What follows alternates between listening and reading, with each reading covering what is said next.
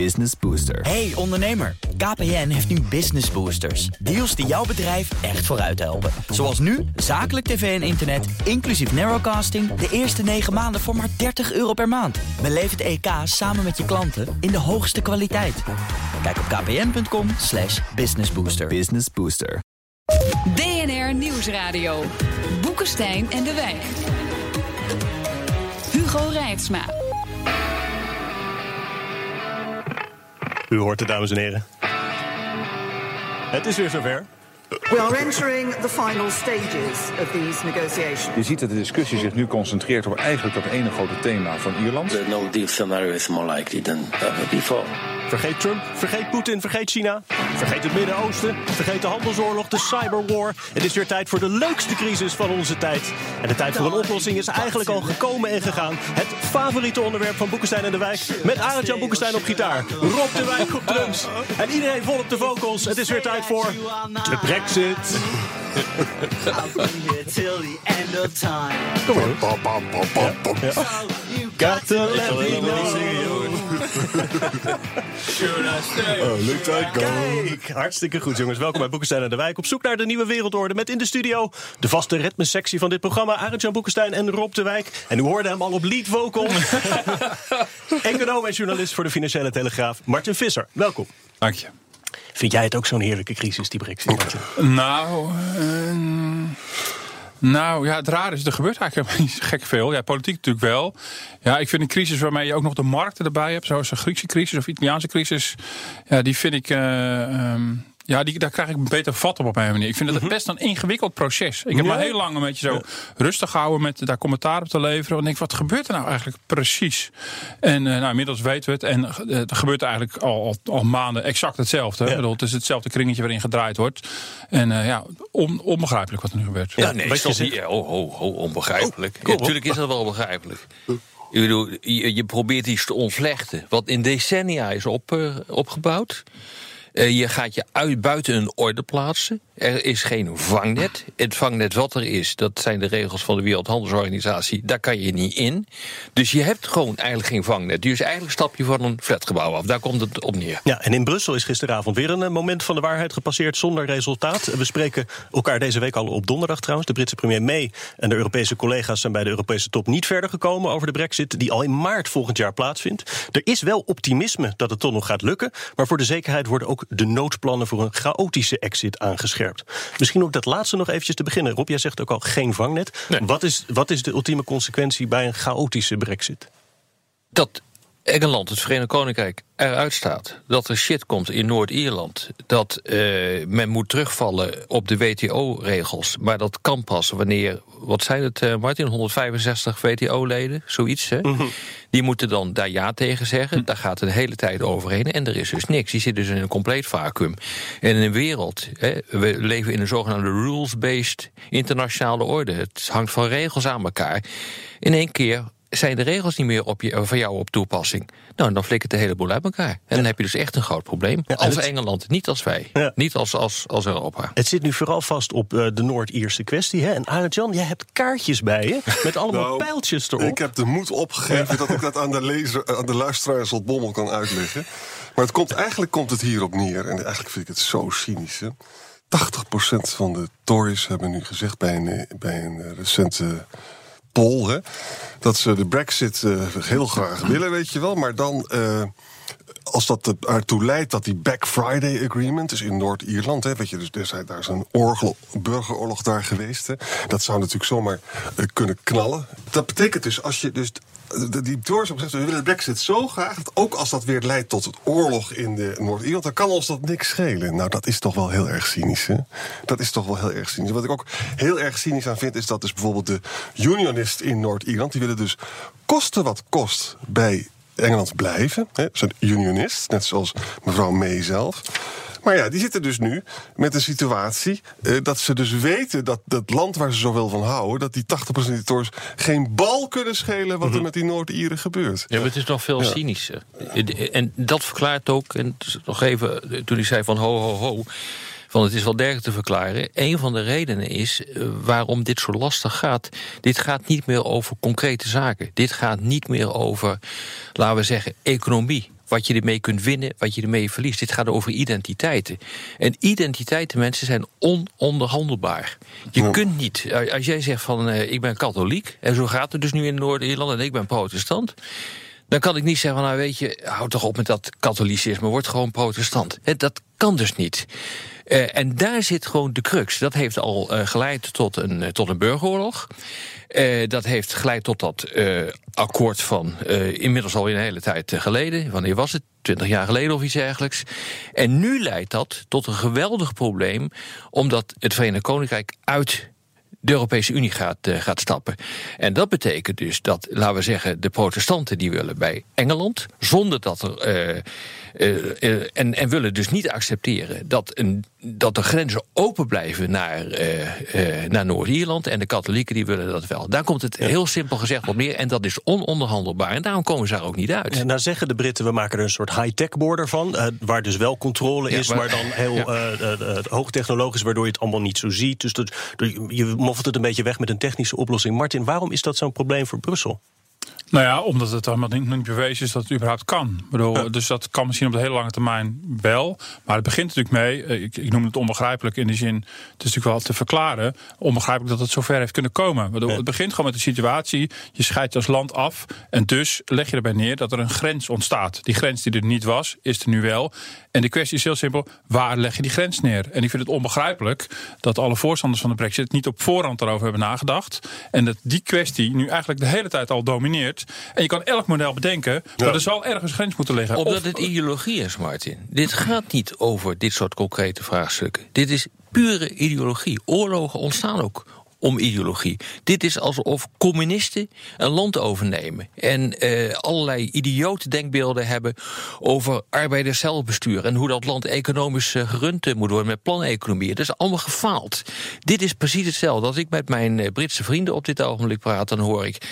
Ja, Rob, dit is gewoon echt een ideologische strijd aan het worden. Van tussen de hardcore vrijhandelsadepten en de mensen die zeggen, ja, maar we hebben ook nog wel regels nodig. Het gaat tussen regels en niet-regels. Dat is wat het, wat het is. En daarbij, daarbij ben je dus ook bereid om heel Noord-Ierland te laten exploderen. En het trieste is ook, je bent dan ook echt een little Englander. Want je raakt Schotland dus ook kwijt. Hè? Ja. Schotland die wil natuurlijk ongelooflijk graag binnen de Europese Unie blijven. Gaat dat gebeuren, denken ja. jullie? Ik hoorde laatst niet ja, zoveel ik denk van dat die, nou, het speelt nu niet, maar die kans is... Ja, als je dit soort... Die krachten maak je natuurlijk los. Als je, als je dit soort dynamieken doortrekt, dan kan het bijna niet anders. Ja. En plus overigens, ons eigen koningshuis heeft er ook heel erg mee te maken. Hè? Wat? Willem III trouwde met uh, Mary, weet je wel. Uh. En die heeft uh, de protestanten lopen steunen daar in, in Noord, in Ierland. Oh, dus ja. wij zitten er dik in. Met die oranje vlag. We zitten er dik in. Nou, dat vind ik toch wel weer leuk. hey, premier May is nu gevraagd om ergens in de komende tijd met nieuwe voorstellen te komen. Wat, wat zou dat dan moeten zijn? Wat zouden nou ja, die onderhandelingen nu nou ja, je kunnen nu een trekken? situatie dat May al een paar keer gevraagd is aan de EU om alternatieven en, en vice versa. Ja, Ja, ja. dat, dat tekent natuurlijk ja, de, de, de, de totale deadlock. Want ik bedoel, May heeft, als je, de- als je hier al technisch uit zou komen, als je kan zeggen, nou, als we hier de grens neerleggen, dan hebben we geen Ierse kwestie. Nou, voor mij is, is dat niet op te lossen. Ja. Die grens ligt of tussen Noord-Ierland en Ierland, of hij ligt tussen Ierland en, en Engeland. Allebei Ja. de gevallen heb je een groot eh, probleem. Dus het, volgens mij is er geen enkel model die dat hebben oplost. nog maar een paar weken, toch? Ja, maar voordat, maar- voordat er iets moet En dan, liggen. en, eh, en dan zou ik dus niet weten waarmee mee zou moeten komen. Technisch al niet, al ben je creatief. En heb je natuurlijk ook nog eens een keer alles heeft hele wankele meerderheden. En, en, en je ziet ja, het sentiment van de echte harde Brexiteers. Die interesseert helemaal geen moer. Ik zag gisteren Nigel Farage ook zeggen. eh, wat, wat doen we allemaal moeilijk? We gaan gewoon een handelsverdrag sluiten zoals met Canada. Ja, die, die doet alsof de hele kwestie gewoon niet bestaat. Die man is een populist turbo. ongelooflijk. Ja. Ongelooflijk. Maar luister eens, weet je, maar mee op hoopt is op dit muizengaatje. Kijk, men weet dus dat het volk wil eigenlijk geen harde brexit, als je dat vraagt. Als ze weten wat dat betekent. Hè? Ze willen een soft, een ordentelijke. Het parlement in zijn, in zijn meerderheid, Labour, wil geen harde brexit. Wil liever een soft brexit. Ja. Nou, ze heeft enorm problemen met negen kabinetsministers in haar regering. Wat ze nu hoopt, is dat als ze, als ze de druk enorm opvoert... hè, en dan met een voorstel komt... dat ze dat misschien dan toch door het parlement kan krijgen. Maar Ja. dat kan natuurlijk aan alle kanten misgaan. Ja. En Boris Johnson... Dus zelfs als er een akkoord komt tussen Londen en Brussel... kan het heel makkelijk weer in het parlement worden afgeschoten. Ja, omdat het Ja. een ideologische strijd begint te worden. Dus de mensen die aanvaarden dat je onderdeel bent van een multinationale of multilaterale ordening.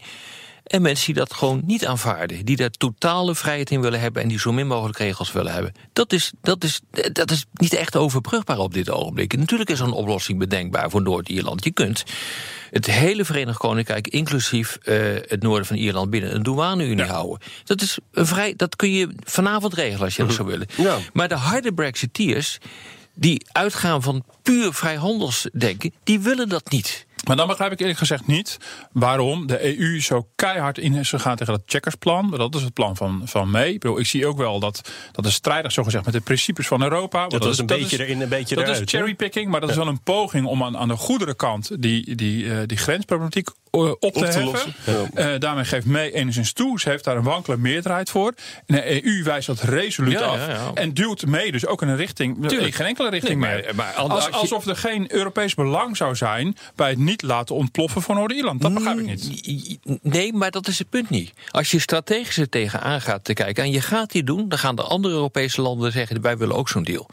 Dus eh, dat is gewoon wat je, wat je niet wil. Wil je de Europese Unie bij elkaar eh, houden, eh, dan kun je niet zeggen: ik geef de, de, de, de, het, het, het vrije verkeer van goederen, personen en diensten eh, maar, op. en, ik, eh, en je mag eruit halen wat je wil. En eh, een hele hoop landen die willen dan- wat- deze deal dan- bedoel, als dat, dat zo belangrijk is, dat, Ja. dat belang weegt dan blijkbaar zwaarder. Ja. Dat, je, dat het te, te aantrekkelijk wordt om de EU uit te stappen. Ja. Vind ik ook wel heel, heel erg gek. Ik bedoel, de EU zou zo van zichzelf al heel aantrekkelijk moeten zijn. Maar blijkbaar eh, ben je ook, moet je niet alleen de zoete druiven eten, maar ook die zure druiven. Exact. Dat is blijkbaar de EU. Nou, eet smakelijk zou ik zeggen. Nou ja, hoor eens even, Maar- dat is volgens mij in elke relatie zo. Maar blijkbaar, maar blijkbaar is- Ja, ik bedoel, een ik punt, denk dat ja. wij allemaal een relatie hebben.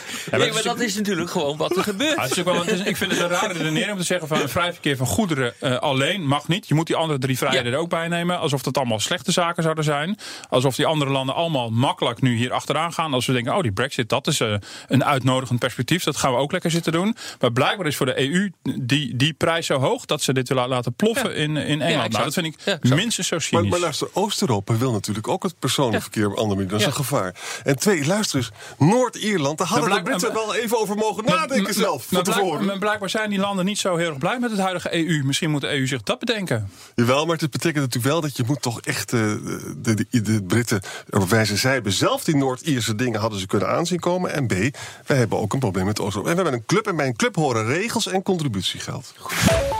Straks zet dit mannenkoor vol in op de toekomstige relatie tussen Europa en Engeland. BNR Nieuwsradio. Boekenstein en de Wijk. Op zoek naar de nieuwe wereldorde. Dit is Boekenstein en de Wijk. En dat programma is natuurlijk niet zonder Arend-Jan Boekenstein en Rob de Wijk. Onze gast is de zowel economisch als muzikaal begiftigd telegraafjournalist Martin Visser. Mijn naam is Hugo Reitsma. De brexit hij staat voor de deur. Goedschiks of kaatschiks, eh, dat is nog even de vraag. Dat laatste eh, zou zeker economisch hoge kosten met zich meebrengen. Mogelijk voor Nederland. Denk aan de haven van Rotterdam. Zeker ook voor Engeland. Rob? Nou ja, het heeft al geld gekost. Eh, mag ik er nog even aan helpen herinneren dat de Brexiteers riepen van als we eruit gaan, dan eh, levert dat 350 miljoen pond per week Per op. week, hè? Ja. Wat nu blijkt, is dat het nu op dit ogenblik, de aanstaande brexit, 500 miljoen pond per week aan het kosten is. Het, eh, het is nu al zo dat de economie 2,5% economische groei is, eh, is misgelopen. Dat zijn formidabele bedragen. Nou, nou vervolgens eh, zie je weer dat er allerlei andere eh, eh, discussies eh, ontstaan. Bijvoorbeeld, wat gaat eh, het kosten eh, als al die vrachtwagens, al dat eh, vervoer te maken kreeg met, met grenscontroles. Dat gaat vermoedelijk een miljard pond per jaar kosten. Nou, hoeveel is dat? Een miljard pond? Anderhalf miljard eh, euro of iets dergelijks? Dat zijn behoorlijke bedragen. Wat ik er maar mee wil zeggen is dat je met die bedragen ook leuke dingen voor de mensen had kunnen doen. We zitten hier natuurlijk eh, volop eh, te zeuren in dit land over de dividendbelasting. Anderhalf miljard euro. Want daar kan je toch veel betere dingen mee doen. Nou, ik zou zeggen, hier heb je er echt een. Ik bedoel, dit gaat over miljarden en miljarden die, je- die je misloopt. En afgezien daar nog van kom je natuurlijk in een situatie terecht eh, waarin hele sectoren worden, eh, worden getroffen. Nou, we hebben het al een keer eerder gehad, maar eh, dat is ook een zeer aansprekend voorbeeld. Dat de medicijnen bijvoorbeeld de, de apothekers niet meer kunnen bereiken. De landbouwsector wordt keihard getroffen. De financiële sector zal worden getroffen. Het luchttransport. Het is maar zeer de vraag hoe je dan kunt gaan vliegen als een harde brexit is uit. nou ja, zo kan ik nog wel even doorgaan. Maar dit is geen vrolijk verhaal. Hoe het linksom of rechtsom, ook al wordt het een zachte brexit, dan is het nog zie je de vraag of je al dit soort zaken gewoon op kunt lossen. En wat het nog erger maakt is dat is maart volgend jaar, 2009, heb je dus Brexit Day. Dan ben je dus niet alleen dus de gemeenschappelijke markt kwijt, hè, 42% van de Britse export, maar ook de 78 vrijhandelsverdragen van de EU, die in 45 jaar tijd zijn uitonderhandeld. Dat is 60% van de Britse import en bijna 70% van de Britse export. Dit is gewoon krankzinnig. Gewoon zelfmoord. Toch? Het is echt krankzinnig. Als- er dus wel een afspraak komt, hè, ik hoorde eh, EU-president Tusk weer eh, zeggen, eh, dus wel bij een harde brexit, maar niet een no-deal, dan zou er een Canada plus plus plus verdrag kunnen komen. Een heel ambitieus vrijhandelsverdrag. Dat is, een, overonderhandeld. dat is een verdrag van het soort waarvan Thierry Baudet zou hebben. Dat is een opmaat voor EU-lidmaatschap. dat is echt waar. Ik bedoel, Het leidt ook heel sterk op het Oekraïne-verdrag. Net is gewoon dat je dan een afspraken maakt over het makkelijk laten verlopen van, van de handel. Maar dan ben je nog steeds niet verlost van die, eh, van die grenscontroles. Want hè, dus die goederen kunnen. Het is geen douane-unie. Dat is het hele En punt. het heeft acht jaar geduurd. Hè? En het verdrag met Noorwegen is een kwart eeuw geldt dat nu, transitie. En het is nooit officieel eh, geworden. Dus het, het- niet alleen snijden ze zichzelf in de vingers... om dus in die nieuwe wereld weer wat op te bouwen. Ook in geval van soft brexit. Het gaat En het is niet gezegd dat zo'n verdrag het bijvoorbeeld door de Tweede Kamer haalt. Ja. Want al die verdragen moeten dan weer opnieuw worden geratificeerd. Nou, hartelijk gefeliciteerd. Martin, zie jij dat werken, die, die Britse droom met al die vrijhandelsverdragen met ons, met Amerika en met de rest van de wereld? Nou, dat lijkt me wel ingewikkeld. Ik bedoel, we hebben natuurlijk eh, nog, eh, neem ik aan, vers in het geheugen hoe eh, Trump en May, hoe die ontmoeting ging. Want was het in juli, geloof ik. Ehm, Dat was wat ja, ongemakkelijk, Ja, geloof dat ik. was een tikje ongemakkelijk. Dus ja, eh, als mevrouw May graag overgeleverd wil zijn aan Trump, dat, lijkt- dat wens ik haar niet toe. Eh, maar toch, dat is inderdaad het, de principiële strijd waar we het net over hebben gehad. Eh, d- ja, er zijn gewoon hardliners die willen per se dat recht weer terug hebben. Want ja, die douane-unie is al eerder voorgesteld. eh, door, door Corbyn is al een keer voorgesteld. Dat, dat leek dan zogezegd ook het alternatief te zijn de afgelopen twee weken. Mij leek het al wonderlijk, want dan geef je uitgerekend bij een douane-unie... geef je dus die vrijheid op. En dat is iets, ja, dat, dat, dat, zit heel erg hoog eh, eh, bij de Britten. Maar ja, dan, dan moet je dat allemaal gaan regelen. Dat is vooral ook heel veel, in het begin gewoon ongelooflijk veel werk. Dus de brexit is sowieso iets van lange adem. We zijn nu nog niet eens bij een model. Ik bedoel, kijk, als je, als je nou voor maart een model zou hebben... even stel dat, heel positief... Ja, dan is de rest is dan uitwerking, zeg maar. Hoe ingewikkeld ook. En dan kan je al die tijd kan je kopen. Maar het probleem is dat de, ik bedoel, die stap 1 wordt maar niet gezet. Ja, en, dan, en dan kan je dus niet door. En wat ik moet wel moet zeggen, wat ik wel ingewikkeld eraan eh, vind... toch het, on, het, het ongrijpbare hieraan... Ik heb de eurocrisis ook van nabij meegemaakt vanuit Brussel. Brussel, ja, en ik heb ook steeds, steeds eerlijk gezegd ook wel weer... de, de politieke daadkracht en de politieke wil onderschat. Eh, heel vaak heb ik natuurlijk allerlei doemscenario's gezien. En dan zeg je toch van ja, maar als de politiek echt wil... en hier is dat even twijfelachtig of dat zo is... maar als de politiek echt wil, dan kan het... en dan kan er eindeloos tijd worden gekocht. Hmm. Maar je zit nu wel met als tegenpartij... met het Verenigd Koninkrijk... met een totaal verdeeld en chaotisch politiek eh, eh, landschap. En een pre- En dat premier maakt eigenlijk zonder mandaat. En dat maakt het wel echt ongelooflijk veel, eh, veel lastiger. En daarom, Mm. nog een keer, zou het mij lijken dat in het belang van de EU is om mee zoveel mogelijk eh, te accommoderen en te helpen. En niet te denken van sentimenten, dan gaan we haar belonen voor een krankzinnig scenario. Het is ook ons belang om niet met al die kosten opgezadeld te worden. Grensverkeer en weet ik wat allemaal. Dus zo dicht mogelijk tegen ons aanhouden. En komen met een plan dat mee intern kan verkopen. En eh, ja, dan maar wat vergevingsgezind zijn. In ons, puur in ons eigen economische belang lijkt me dat. Ja, maar tussen, eh, wat dat betreft, tussen wensen en daden en wat er echt gaat gebeuren, zit hier nog wel een grote kloof hoor. En dat heeft te maken, nou ja, dan zijn we weer eh, terug bij het begin van de discussie. Dat heeft te maken met de ideologische tegenstellingen die hier zijn. Met name in het Verenigd Ja. Koninkrijk zelf. Hè, in de kwestie Noord-Ierland, maar ook de economische. eh, ja, fundamenten van het Verenigd eh, Koninkrijk. Vrijhandel versus ja, toch veel meer aan regels gebonden handel. En daar, daar, weet je, volgens mij, als, omdat het zo ideologisch is, is het bijna onmogelijk om in Engeland, in het Verenigd Koninkrijk, de boel op één lijn te krijgen. en dat lukt hier in Europa nog wel, Ja. maar het lukt daar niet. En als het daar misgaat, hè, stel May sluit wel een deal met Brussel, maar dat wordt of haar kabinet valt of het wordt, die deal wordt afgeschoten in het parlement. Wat gebeurt er dan Geen eigenlijk? idee. Als het daar misgaat.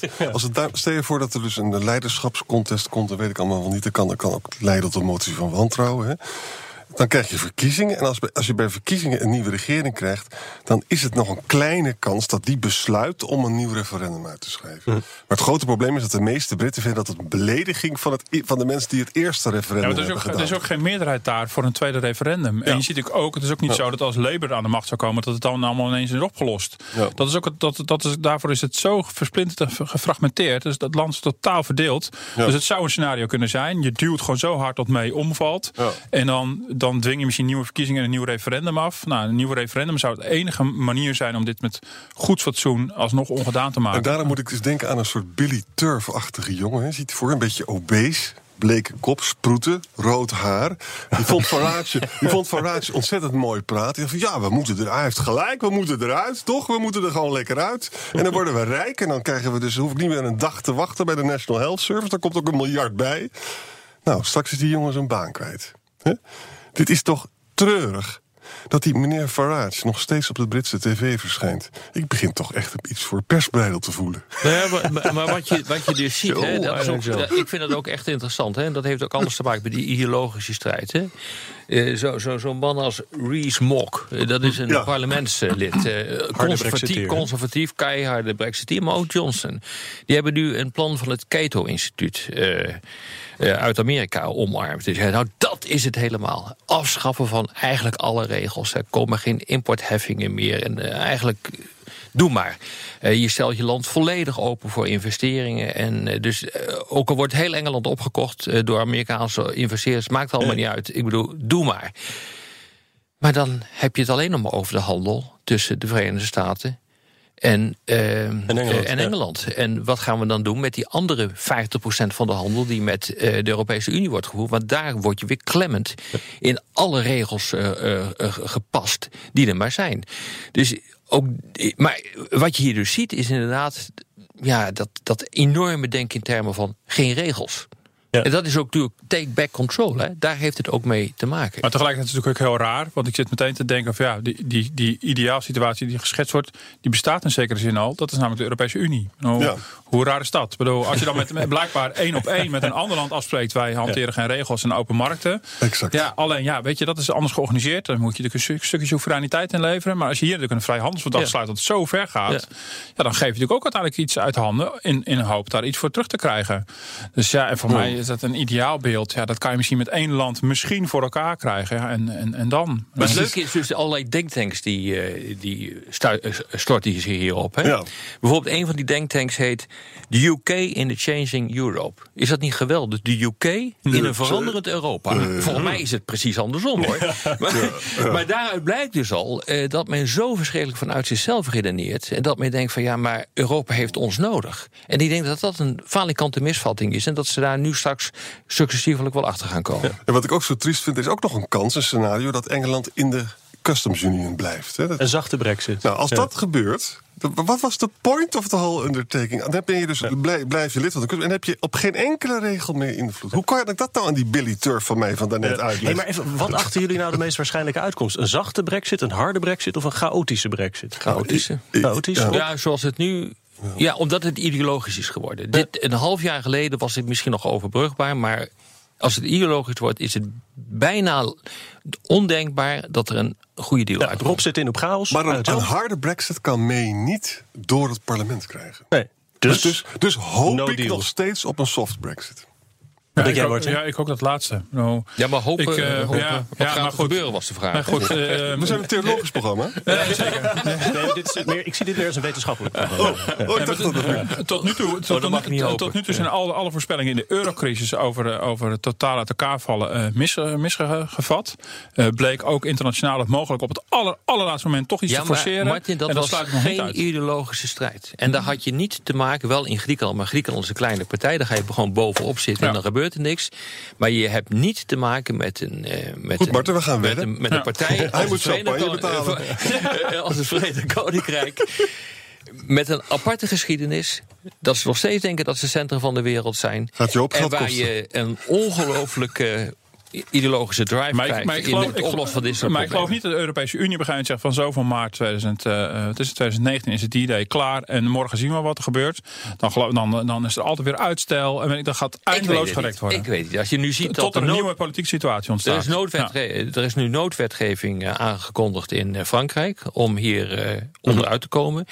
Om bijvoorbeeld ervoor te zorgen dat de Britten op dat moment die in Frankrijk eh, Paspoort eh, moet laten zien. verkeren, Ja. inderdaad, nou ja, paspoorten moet laten zien, maar inderdaad geen ongewenste vreemdelingen zijn. Allemaal dat soort dingen gaan nu gebeuren. Maar het parlement accepteert hard brexit niet. Ja, nou, Boekenstein en de Wijk, het is duidelijk. Zet in op chaos in de nieuwe wereldorde. Dat is ook goed voor dit programma. dit was weer Boekenstein en de Wijk. Namens Arend-Jan Boekenstein en Rob de Wijk zeg ik dank voor het luisteren. Speciale dank vandaag aan Martin Visser.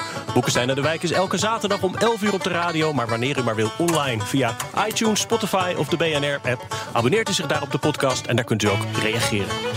Bij dit nummer heb ik geen tekst voor jullie om te zingen. Sorry jongens. Tot volgende week.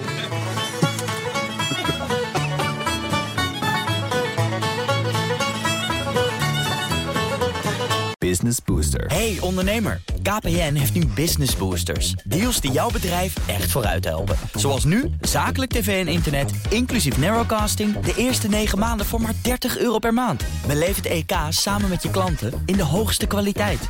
Kijk op kpn.com slash businessbooster. Business Booster.